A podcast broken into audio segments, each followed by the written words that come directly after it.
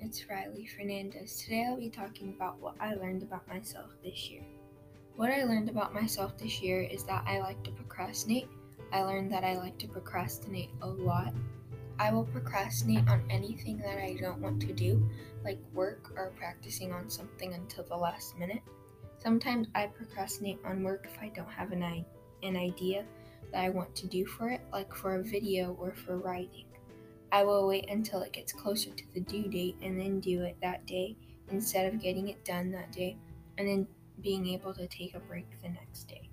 Sometimes I will procrastinate on something that is important and that is due in a couple of weeks, and once it is almost the due date, I will scramble trying to get it done and on time so that I don't turn it in late. I learned that I will procrastinate on work that is due that day when I get it that day Instead of just doing it when I first get it, I will procrastinate until around nighttime, trying to get it done instead of just doing it when I get it and getting it over with. That is what I learned about myself this year. Thank you for listening. Bye.